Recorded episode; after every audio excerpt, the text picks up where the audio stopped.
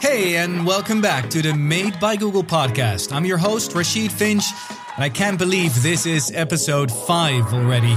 We've already covered so much ground in the world of Google hardware, and we have much more to come, so don't forget to subscribe to the podcast. Today, we're talking about talking.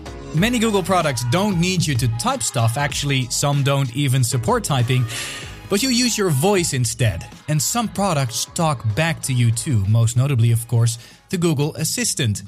If you ever wondered what's needed to make computers and phones understand human speech or to make them sound like a human voice, this is the episode for you. Because our guest is the Director of Product Management for Google Speech, Nino Tasca.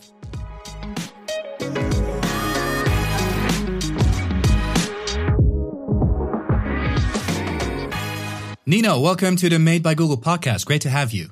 Thank you for having me. It's great to be here. So, you're a director of product management for Google Speech. What do you tell friends and family what it is you do at work? Yes, I work on the Google Speech team, which is really amazing opportunity because at Google, speech is literally in every product that we produce. And you you all know about how many products are out there with Google, from everything from search the Google Assistant, YouTube, Cloud, many more. And what we're seeing is as speech is getting better at recognizing human and audio and mm-hmm. also synthesizing text, what we call TTS, there's just many more product opportunities. So it's been a really fun ride to watch how the speech models get better, technology improves over time, and more product possibilities emerge. Today's guest works on things that are easy to take for granted, like talking to your smart speaker and having it talk back to you. As the Director of Product Management for Google Speech, Nino Tasca actually helps many of our products come to life. Without Google Speech, the Google Assistant simply wouldn't be. And the same goes for the Recorder app or Android features like Live Caption. Nino will tell you that working on speech technology at Google is exhilarating because there are so many possibilities to unlock. Each step forward that Nino's team achieves makes computers easier to use. Speech recognition at Google is getting so good that Nino has replaced a lot of his typing with speaking. Find out much more about Google Speech and what it means to Google's devices and services in this episode of the Made by Google podcast. So you're on a team that makes sure the computer understands what I say on one side, but on the other side, if I'm, for example, using the Google Assistant, your team also makes sure that the Google Assistant actually has a way of saying something that I can hear. Is that right? Yeah, exactly. So we think of it as two sides. On the one half, we call it ASR or automatic speech recognition. And sometimes in the outside world, it's called STT or speech to text. So that literally takes speech or audio files runs it through a speech model, and then turns that audio into words. So you can think of a Google Assistant query What's the weather today? An audio file goes in, and out comes the word What's the weather today? And then on the flip side of that, after we determine what the weather actually is through the Google servers, we actually synthesize and say, it's sunny and 72 today. And so that word comes through the TTS system for text to speech. So speech to text on the input and text to speech on the output. As you said, there are so many products that use speech in one way or another at Google. I'm just wondering what's been the most fun to work on uh, in your team? Yeah, it's a great question. Uh, definitely the Google Assistant. We are right. closely embedded with the Google Assistant because it brings speech to the forefront. In many of the other products, speech is still a critical, critical aspect uncovering many use cases that were simply not possible before. And we can go into those later. But with Google Assistant, speech really is at the forefront. And it's been really fun to see how we can, you know, build this product that's a voice first and really enable use cases to make things easier for users throughout the day, whether they're in their house, in the car, or on the go. And speech recognition has been something that scientists, I guess, or, or even movie writers have been after for decades and decades. And it's become so good over maybe the past decade. So without asking for a whole lecture, um, could you explain like what happens? Well, let's say when I ask for the weather, um, what is happening behind the scenes when I ask that question? Yeah, so you're right. So speech has been a great scientific problem for many decades. As we talked about earlier, we take audio file in, and that comes as audio, right? And so what's happening mm-hmm. is we actually have deep neural networks that build these machine learning or speech to text models. And it analyzes the audio and determines the words you said. So we actually understand what's the weather. Um, going beyond the speech team, then, we actually have a natural language processing team that tries to take the intent out of that. So you can see the actual words you said are what's the weather, but we now have to translate that into computer code, which basically says weather and maybe the area you're, you know, asking the weather from. If you're on your phone in, let's say, Cleveland, Ohio, it knows that you want the weather where you are located. So it takes that, sends it to our internal servers, gets the weather from our system, and then comes back. And we actually have um, a generative text writing response engine that actually formulates the way to say 72 and sunny in a way that's pleasing to the users. And we switch it up so you're not always hearing the exact same words and phrases. But on the output, we get that sentence. Let's say it's 72 and sunny. And then we actually have to synthesize the text. And that's our TTS engine, which takes those words, understands the right prosody, the right accent, the right pace of speaking, and outputs it in a voice that you can select. So, what if we back up and go to that speech to text situation? Mm-hmm. So, I think everyone has seen waveforms, right? That is like yeah. a, a, way to represent what audio looks like with these waves going up and down.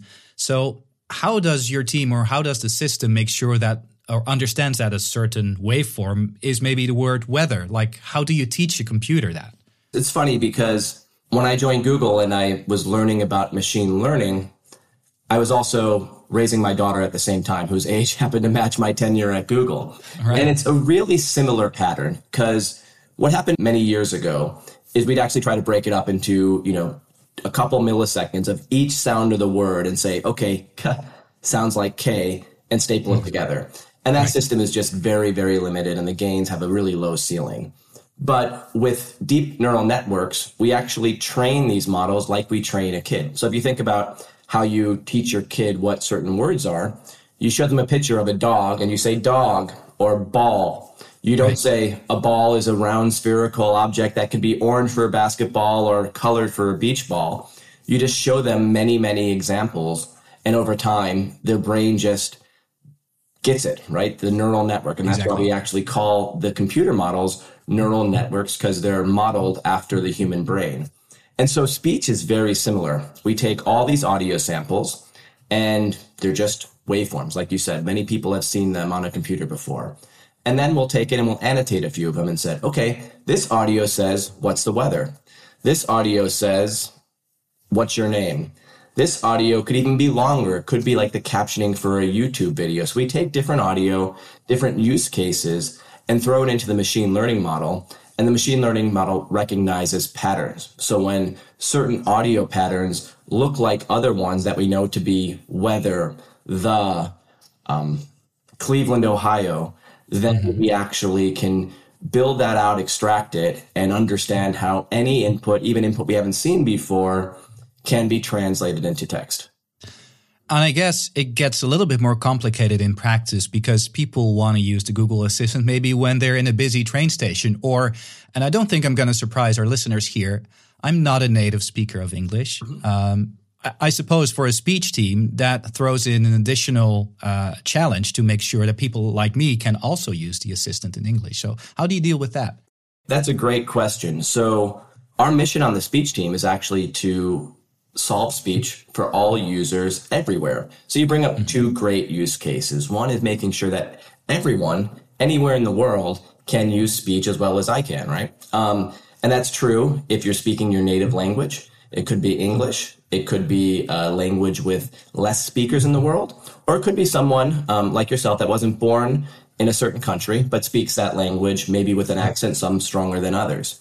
Um, and it can also be in difficult environments from a train station when you want to find when the next train is, or even in the car with the air conditioning on, the radio blasting. And so there's sure. all sorts of technology that sort of shoulder the core speech to text system. We have noise cancellation systems in place to make sure that when, um, for example, when you're in the car and we know that you're actually trying to issue a query or a request to the Google Assistant, we can cancel some of the background noise.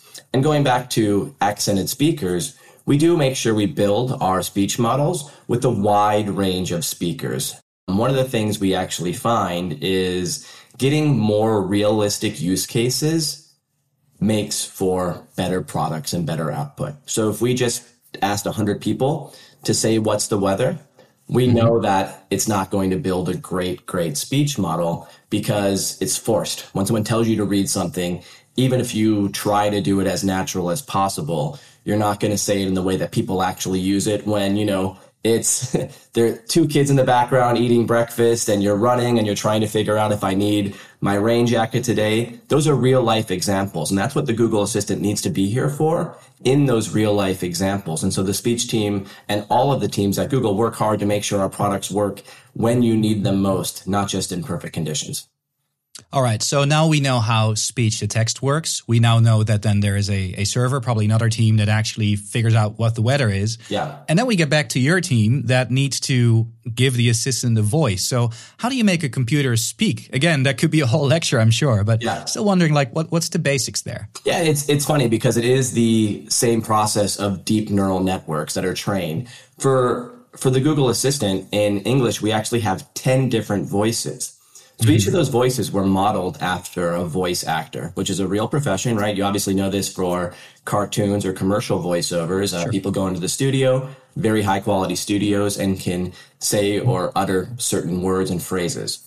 For Google Assistant and you know many of the other properties out there, it's a similar process where we look for actors that have a certain range of characteristics, and we actually ask them to go into the studio and you know, say words that the Google Assistant would say, or maps, for example, you know, turn left mm-hmm. at the next stoplight. Right. And we, very similar to what we are talking about with ASR, we don't ask them to say every possible response to the Google Assistant. That, of course, is responsible. But we give them a wide range of text, and then we can feed that into our deep neural networks and output these TTS voices. So we get the core model, which can take any voice and make it into a synthetic TTS voice but then we can actually bring some life to the Google Assistant by allowing users to choose a voice that best resonates with them. And it's great too because we see that you know diff- users of different uh, different groups like to have voices that sound like them or just is pleasing to their ear.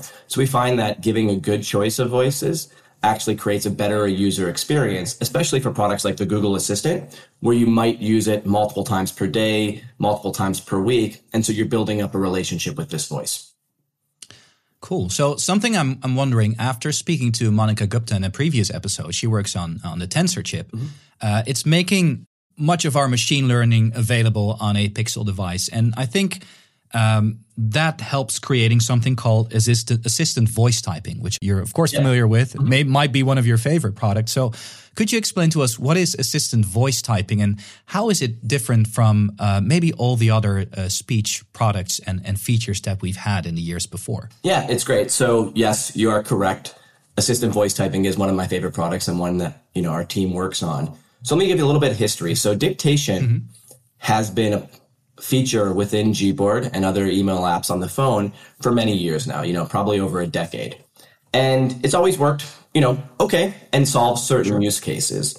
One of the biggest innovations for me, just as a user, that really turned it what I call a zero to one product, because when it was first working, it was a little bit of lag. You would say a word and it would take a few seconds or a few micros, uh, milliseconds, excuse me, and till the words appear on the screen. Right. What we did though was we actually invested pretty heavily to make sure that our speech models, the ones we were just talking about, can fit on device. And so that's a combination of making the models smaller and also better mm-hmm. hardware. And so now we actually have speech models, high quality, that can actually live on your phone. And this is where it turns into a zero to one product because all of the latency, all the lag goes away.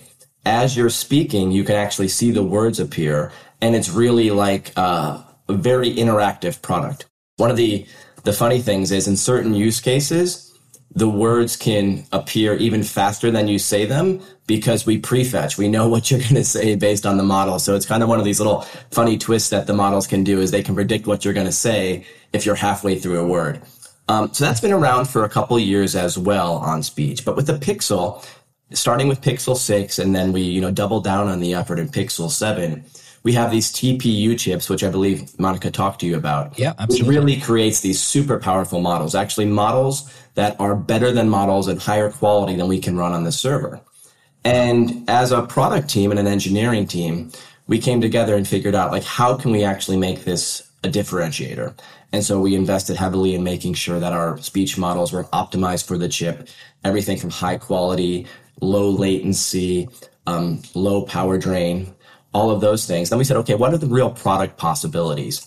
And we knew with voice dictation, there were still many rough edges from the old model. You still had to use your hands a lot. Um, everything from sending to typing certain words or emojis to um, the to field, the subject field. It was still very much voice was only part of the experience. And right. so with assistant voice typing, we wanted to really make it a full voice forward experience where you could actually not need your hands at all. And so that's the model we went into. And so it's, it's, it's funny. People think speech is just speech to text and getting the words right. There's a lot of other things that go into that. Punctuation matters, right? Making mm-hmm, sure definitely. you're spelling and pronouncing the words of loved one. So for example, I have a dog named Biscoff, like the cookie, B-I-S-C-O-F-F. Not mm-hmm. a common word that said. So the first time I spoke that in assistant voice typing, it was recognized as disc golf, you know, the sport you you can play in the park.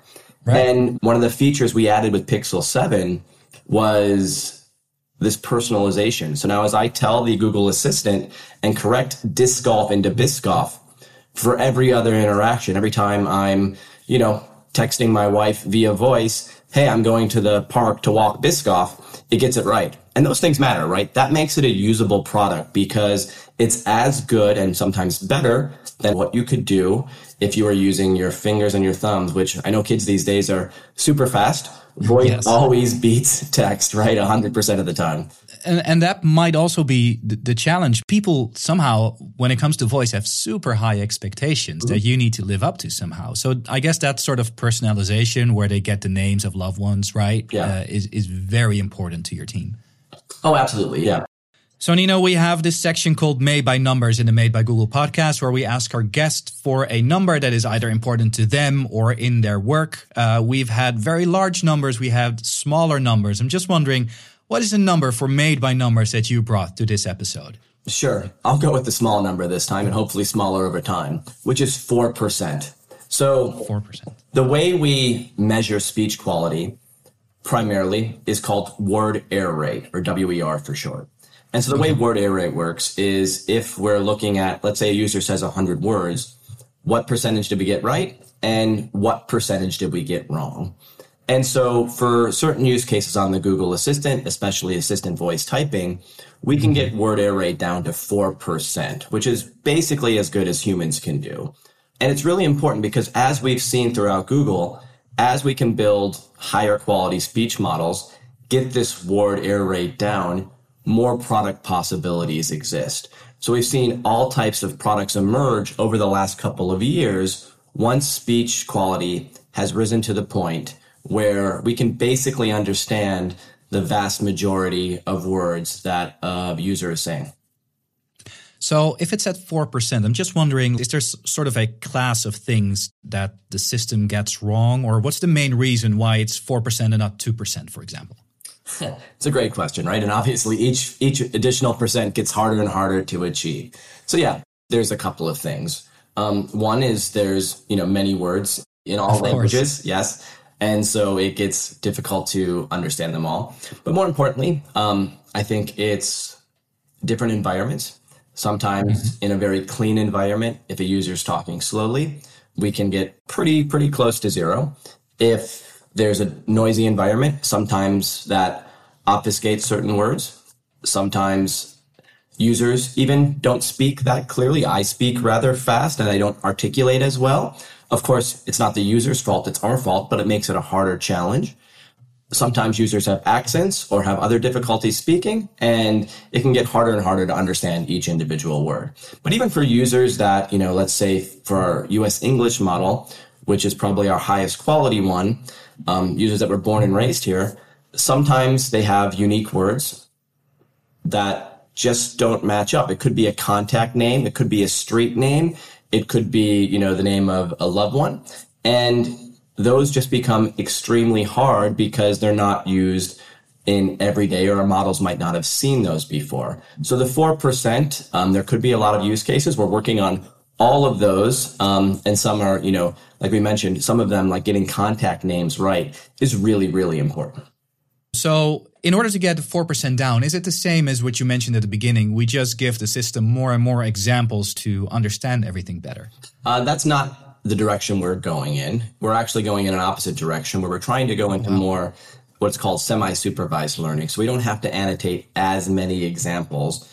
And the deep neural networks can actually just get smarter over time and learn from audio files that do not actually have have been annotated. And so there's many different research um, efforts underway to get that down. Some of it is pure research. How can we just make the models faster, better, more efficient? And some are, you know, integration points. For example, with assistant voice typing, we talked about what are your most common contacts? Are there ways to bias to those words? Are there ways to personalize your model to understand certain words better? Um, going back to the noise in the background, are there more effective ways to hone in on your voice and your voice only and cut out the background noise? So there's many different efforts involved, all working in parallel, trying to hone in and improve on these models. I think it's so interesting that so many fields come together in order to to solve this problem, and not just uh, teaching the model like we teach kids how to speak. So you know, I wanted to get to my favorite product, which is Recorder. And I can totally see how the speech model is used to transcribe what's being said. But now I think later in the year, we're adding a new feature where the Recorder app will be able to distinguish between people, right? So it can say person one says, said this and then person two said that. Um, what was required to distinguish between voices? Because that seems like a next level of speech recognition to me. Yeah this is another great example of, of us listening to our users because the recorder app has been around for a few iterations with pixel and one of the use cases we saw that a lot of journalists were actually using it right? It was one of their favorite yeah. products. We were getting the feedback and they were actually using it to record and transcribe interviews but one of the challenges was they had to go back in and you know separate the voices. So we knew this was actually a very important problem to solve for some of the most important users that really love this product and are using it you know for their critical components of their lives. So in order to detect multiple voices what the recorder app does is actually analyzes the audio and we can detect different voices that are speaking.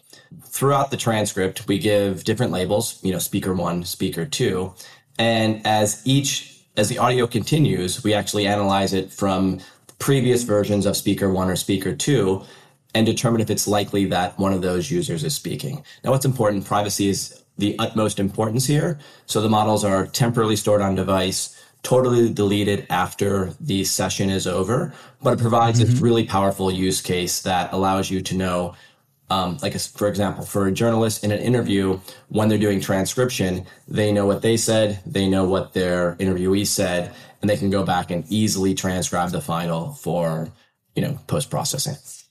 I think that was that's what people always love, right? You turn on airplane mode, and then still the recorder yeah. apps works as proof that everything works offline. I guess that also helps helps some of the assistant features come to life, like when it is something like uh, call screening. I guess it's basically the assistant on the phone answering the phone, right? It doesn't need a server to do anything. Yeah, no, it, it's great you brought that up, and that's one of my favorite outcomes of working on the speech team.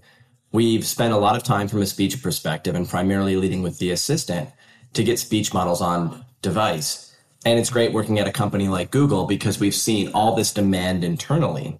And mm-hmm. many different teams have now improved their products to take advantage of this on device speech models. And we've worked closely with them once again to understand what their exact user needs are, what the product's needs are, and how we can actually improve our speech models to make sure their product's better. So I'm just going to list off a few, right? You have sure. the call screen assistant, which is great. Somebody calls you, once again, you're busy, it might be a number you don't recognize. And that audio from the user is actually handled 100% on device, right? We're not sending the audio coming in from a phone call to the servers. And that allows you, the user, to make a decision whether you want to take that call or not.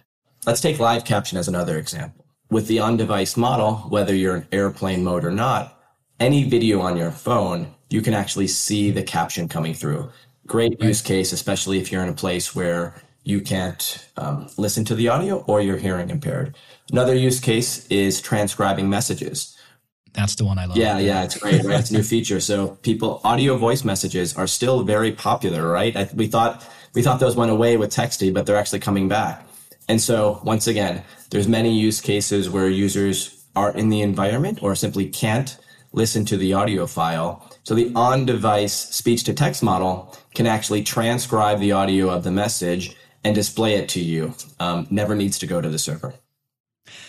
You know, I always ask all of our, our guests what's coming uh, in the future. And of course, we cannot talk about future roadmaps. I'm just wondering, like, you know, if, if you're a speech scientist, that you are a product manager that works in this field for so long, like, um, I guess you want to work on on dropping the error rate, but what else is there to to conquer uh, as a speech team? Yeah, there. You know, the opportunities are endless just because there's so many product possibilities. I'll name a couple. One of the things that I'm really passionate about is having a personalized model for every user on their device. Um, we talked about the big investments to get on device speech. We've talked a bit about personalization, especially in the use cases for assistant voice typing. But we actually want to make personalized model that understand how you speak, your pace of speech, the words you say most commonly, um, accents, etc., and actually make a model that can be tuned on the fly to make sure each time you talk and the more you talk, it gets better and better for you. We have a great example of personalization in use today with Project Relate, which allows users with speech difficulties to actually train their own personalized models by saying several different utterances and phrases into their phone. The model gets 100% built and personalized for them and enables and opens up all kinds of use cases that these users might not have access to today. Everything from using the Google Assistant taking notes or even having a repeat function where let's say if you're in line for Starbucks, the uh, cashier can't understand you, you can say your order to the phone and it can repeat back in our text to speech output. So I can imagine the project relate technology being expanded to all users in the future. And then with making a personalized model, it's not just about your speech, but other things we're looking at is multilingual models. A very large percentage of the world actually speaks more than one language. And mm-hmm. we want speech to be there for you in any use case you need. So going back to assistant voice typing, people that, you know, speak multiple language, they might speak to one group of friends in, let's say, English, another group of friends in French, and they shouldn't have to think or, you know, understand which speech model to use they should just be able to talk freely. And we want to build multilingual models that can just understand them naturally as they go. Um, and final point would just be natural conversations in general. This is a big project we're working on for the Google Assistant is making sure that we actually have a better way to have natural back and forth conversations. Today, the Google Assistant is still very much in a turn taking approach where you have to say, mm-hmm. Hey, Google, what's the weather? And wait for it to come back. But we realize that's not how humans have conversations. There's pauses. You just did it. You just did, mm-hmm, right? There's, there's right. the back and forth with back channeling. Um, there's interrupting. Sometimes, you know, it can be polite. It's just the way conversations go. And we want to make sure the assistant is usable just like you're talking to your friend. You don't need instructions. You don't need to do turn taking in order to make it work. You can just talk. You can have a natural pause you can get some feedback from the Google Assistant. You can interrupt it and no instructions needed to use the Google Assistant. So all those three things are things that I'm really, really excited about and hopefully you'll see in, in future product updates. So Nino, finally, uh, we always have the top tips for the road where we ask our guests, you know, what are top tips for our listeners to the Made by Google podcast? Uh, this could be tips in your case about speech or maybe it's life advice. I don't know.